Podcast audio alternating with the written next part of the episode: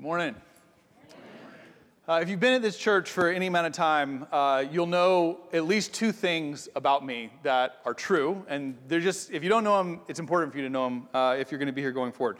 Uh, the first is this the first is, is that two of the most important years of my entire life uh, took place after college. Uh, it was after graduating from college that I went and taught English in Japan for two years. Uh, I taught in a rural village called Mikata over there. And among the many things that happened in those two years were I met my wife over there, who is uh, from Wales in Great Britain. Uh, and um, so that was a good thing. That was a good thing. And the second thing that happened over there is it's where I became a Christian. It was in a little house church run by some Norwegian missionaries that uh, the idea of Jesus became real for me. I'm still, uh, my family, I didn't grow up in this, my family is still wondering when I'm going to get a real job uh, someday and, and actually do something with my life. So, uh, and some of you may wonder the same thing. Um, sometimes I wonder the same thing. The, uh, anyway, what you don't know is that there is one moment um, that also brought in the second part of my life. The second thing about me, outside of the time in Japan, that's number one, is that I believe in the sport of basketball and believe that it could solve most social ills if we just gave it enough time and attention. Okay? So, those are the two things. What you don't know about me is that those two things for two glorious weeks collided in Japan because I unexpectedly became the interim head basketball coach of Mikata Junior High School. There are not many people that can make that claim, but I'm one who's worn the mantle. The way that this happened was I was teaching in this little town, Mikata. I was the only Westerner living in my town for these two years, and I had played basketball in school. I love basketball, and I played in the league uh, in Japan. And one day, the head basketball coach during my second year there uh, came up to me, and he didn't speak much English, and I didn't speak much Japanese. And after about an hour of gestures and charades and conversations, I figured out he was inviting me to come be an assistant coach on the team which I then took about 45 minutes to say yes, back to like trying to like communicate that I would do that and what were the expectations. And it was awesome. It was great. He is a wonderful, wonderful guy. Um, but the team, it, bad is not a word to describe Mikata Junior High School. We had not won a game in over four years. Uh, and, and basketball is not a big sport in Japan. Japan, uh, the Japanese are really good at numerous sports, but basketball is very low on the totem pole. So you get in the schools like the athletes that don't play other sports who play basketball. And of those athletes who are not very athletic, which I can relate to as a basketball player quite a bit, of those non athletic people that came out for basketball, we, our non athletic people were worse than the other schools' non athletic people. And I don't mean we would lose games by a little bit, I mean it would be like 42 to 10, okay? And we we would kind of talk to the guys and they're like, well, we scored 10 points. You're like, yeah, it's good. You know, it's, a good start. We were just bad. So I said, yes, I would go coach it because it's like, I can't make this any worse, I thought. But what happened was, is we, we went through the year, I had fun, I loved getting to know the guys, and they would work so hard. They would run in practice, they would run through the drills, they would run in games. They just weren't good. And so, um, and so the season went on, we didn't win anything. And then one day, with two games left, we played one game a week. The principal of the school called me into his office one morning, which, whether you're a teacher or a student, is not a good thing. Essentially, what the principal explained to me, because he didn't speak much English and I still didn't speak much Japanese, was that the head coach had had to have emergency surgery the day before. And he was going to be okay, but I was the interim head coach now of the basketball team with kids I couldn't speak to. In, in games with referees I couldn't communicate with, and I was in charge. I knew this was my moment. I'd been waiting for this moment my whole life. Like that, none of that hit me as a bad thing. I'm like, totally. I am totally ready for this moment. I, I won't disappoint you. Uh, and I went running out and we kind of practiced. We were like, this is what we're going to do. And, and the game came up. We'd practiced for a couple of days to get ready for it. And we lost like 70 to 2. I mean, like we got blown out worse than before. And so I was like, afterwards, I was like down and I'm like, you know, what are we going to do about this? And I came up with an idea. Now, here's my idea. The idea was is that uh, because basketball was a, a, a, sport that not many uh, folks had played very long over there, it was a very slow-paced game. Okay? And what that would mean is one team would get the ball and they would bring the ball up the court very slowly, and the players would all listen, and the coach every time would say a play from the sidelines, and then the players who would move towards the sideline to listen to the coach would run out to play, and the defense would get set, and then it would go. So it was this very slow paced game. And so I was like, we are gonna speed this game up That's going to be our advantage. We are going to not wait for the defense to get set. We're just going to move. If you're a basketball nerd like I am, think Loyola Marymount in the late 80s with Hank Gathers and Bo Kimble. We're just going to be running and full court pressing. And the, the game came around. And I taught my guys three offensive plays, okay? Three plays. And we practice them all week. I'm like, when we get the ball, I will shout out the play immediately. And you five just run. Don't look for the defense. Don't watch me. Hear my voice and run to where you're supposed to go. And, and, and these were the three plays. The first play we very creatively entitled 22. It's a great play, right? So I would just yell out, hold, yell out from the size 22. Why did we not start with the first play being 11? I have no idea. I'm not very logical. So we start play number one, 22.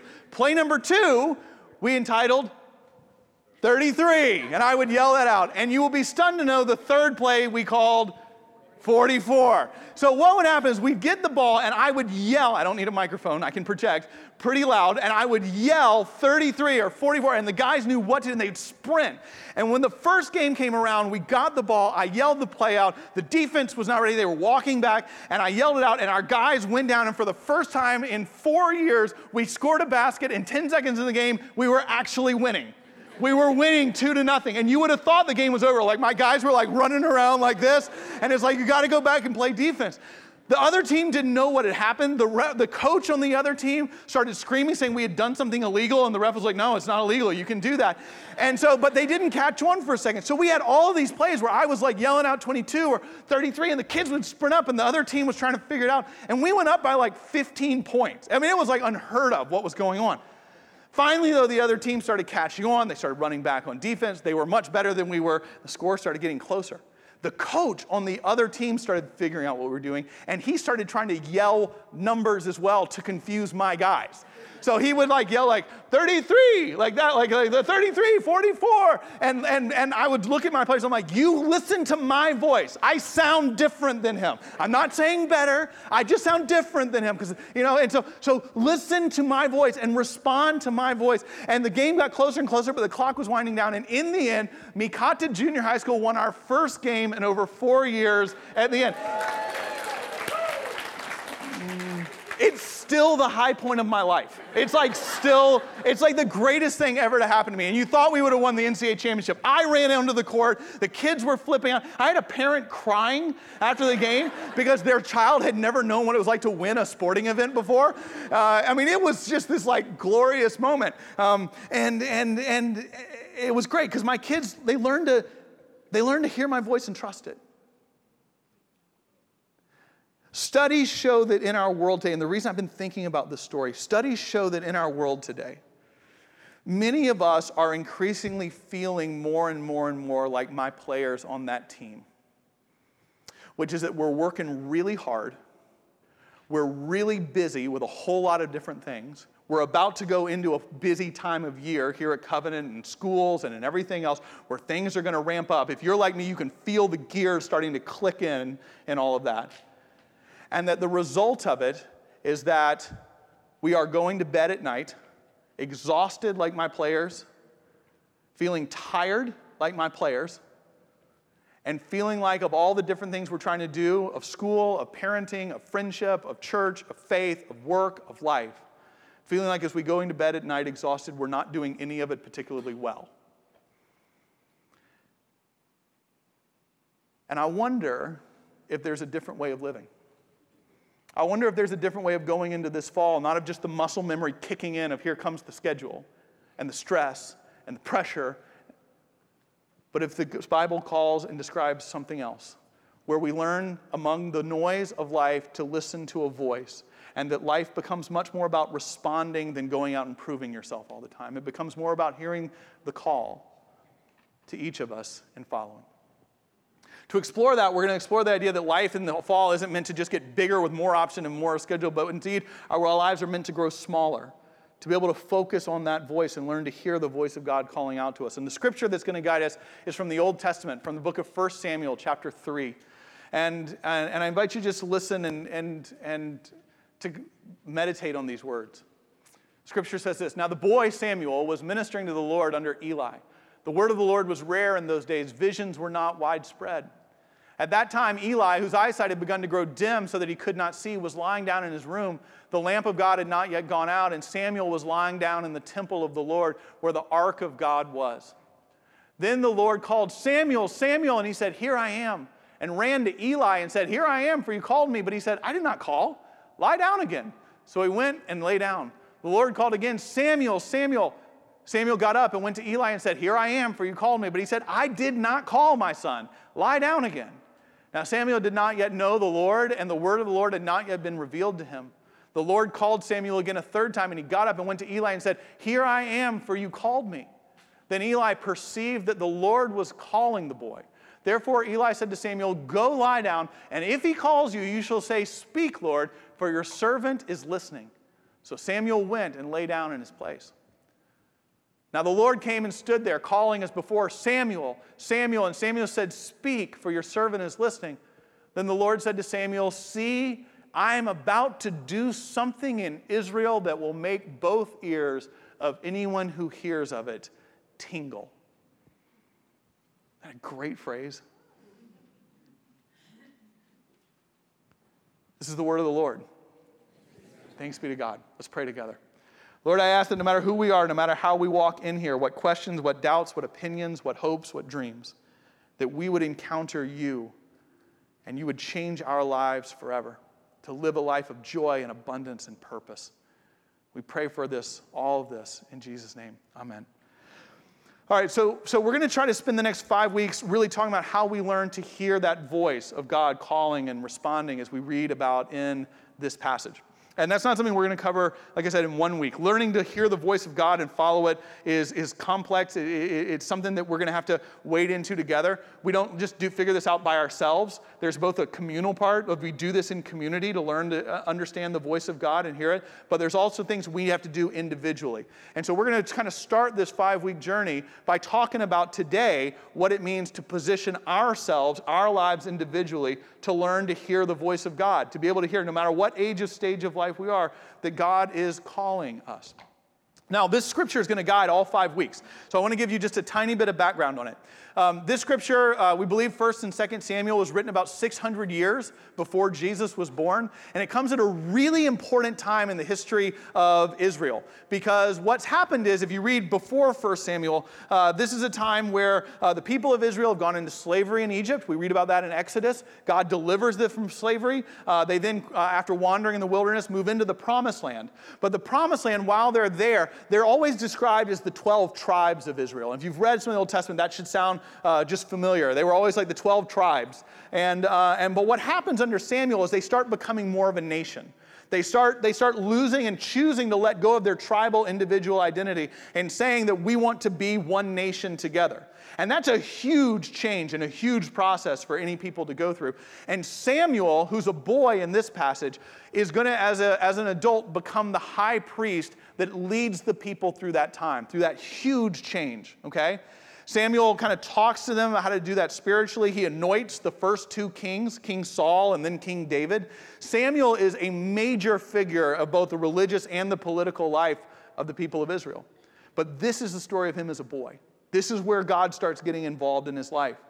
And, and, and, and the reason he's in the temple is Eli, the other person in this passage, uh, is not his father but he is the chief priest at the time. Eli is the chief priest um, while Samuel is a boy.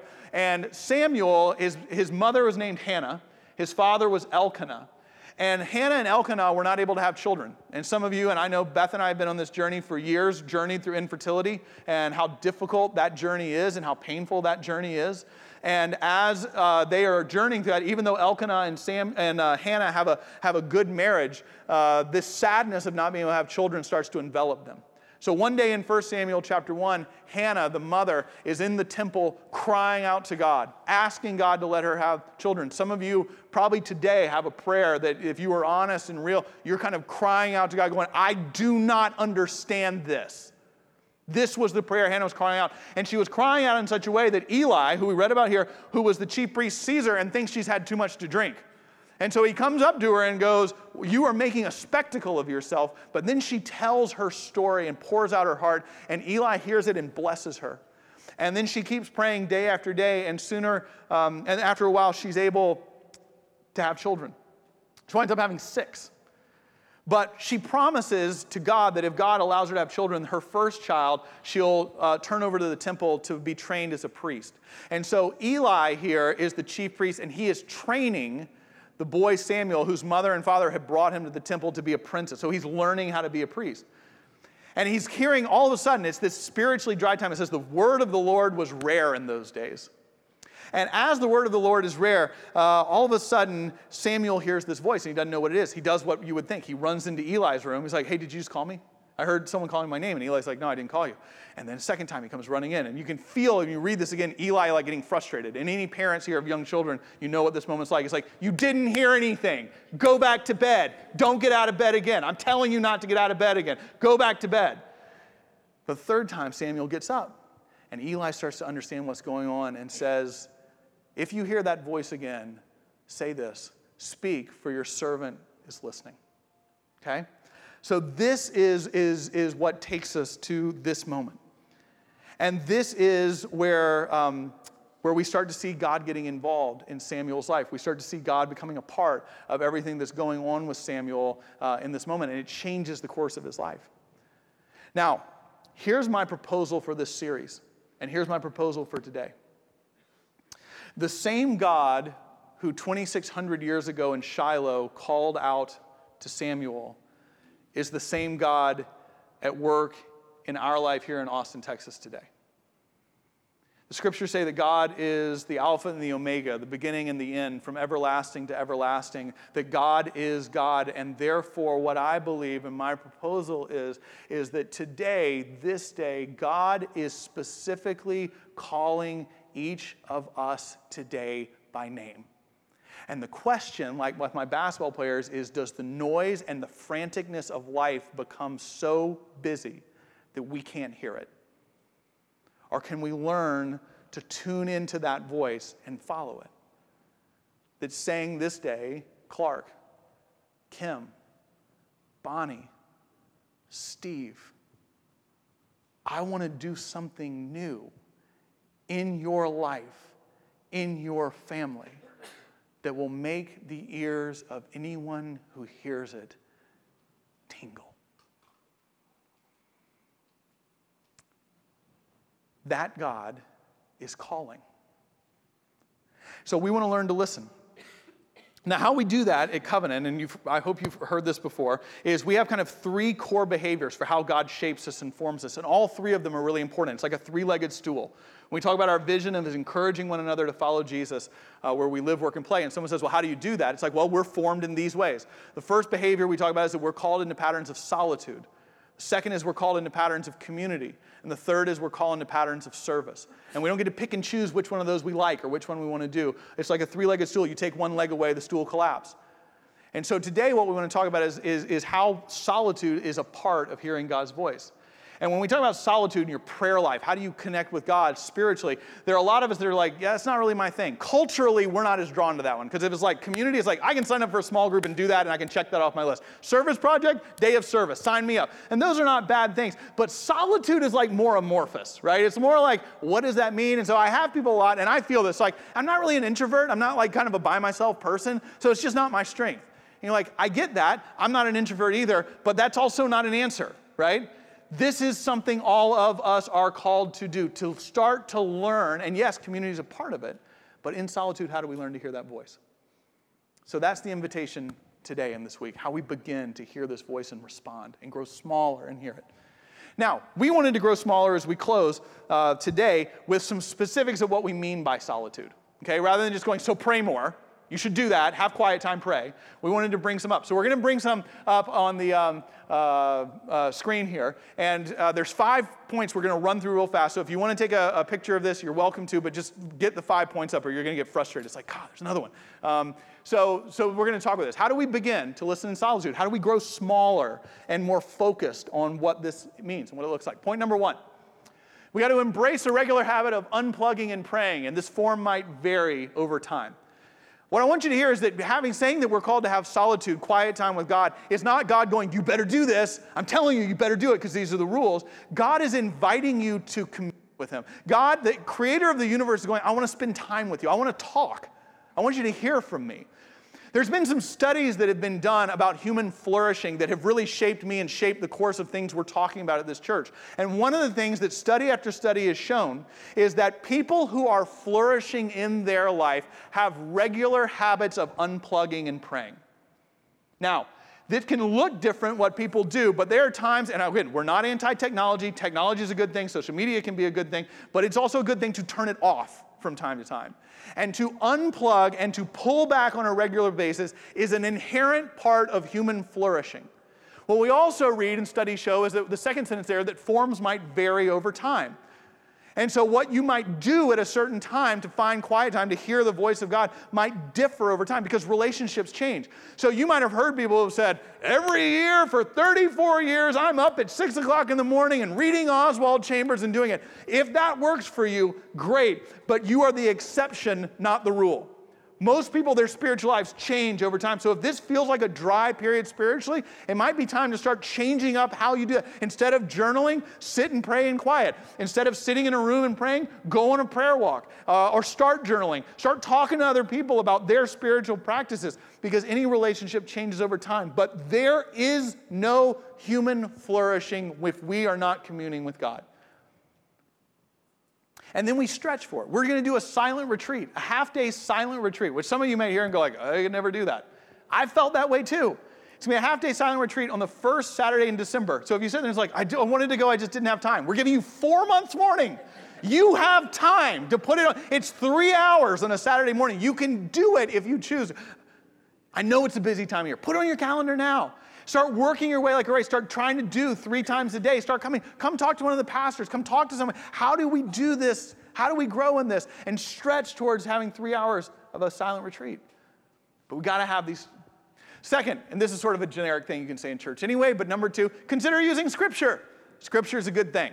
But why do we say scripture is a particularly good thing here? Well, first off, because scripture is not a rule book. One of the ways God can speak to us is through his living word.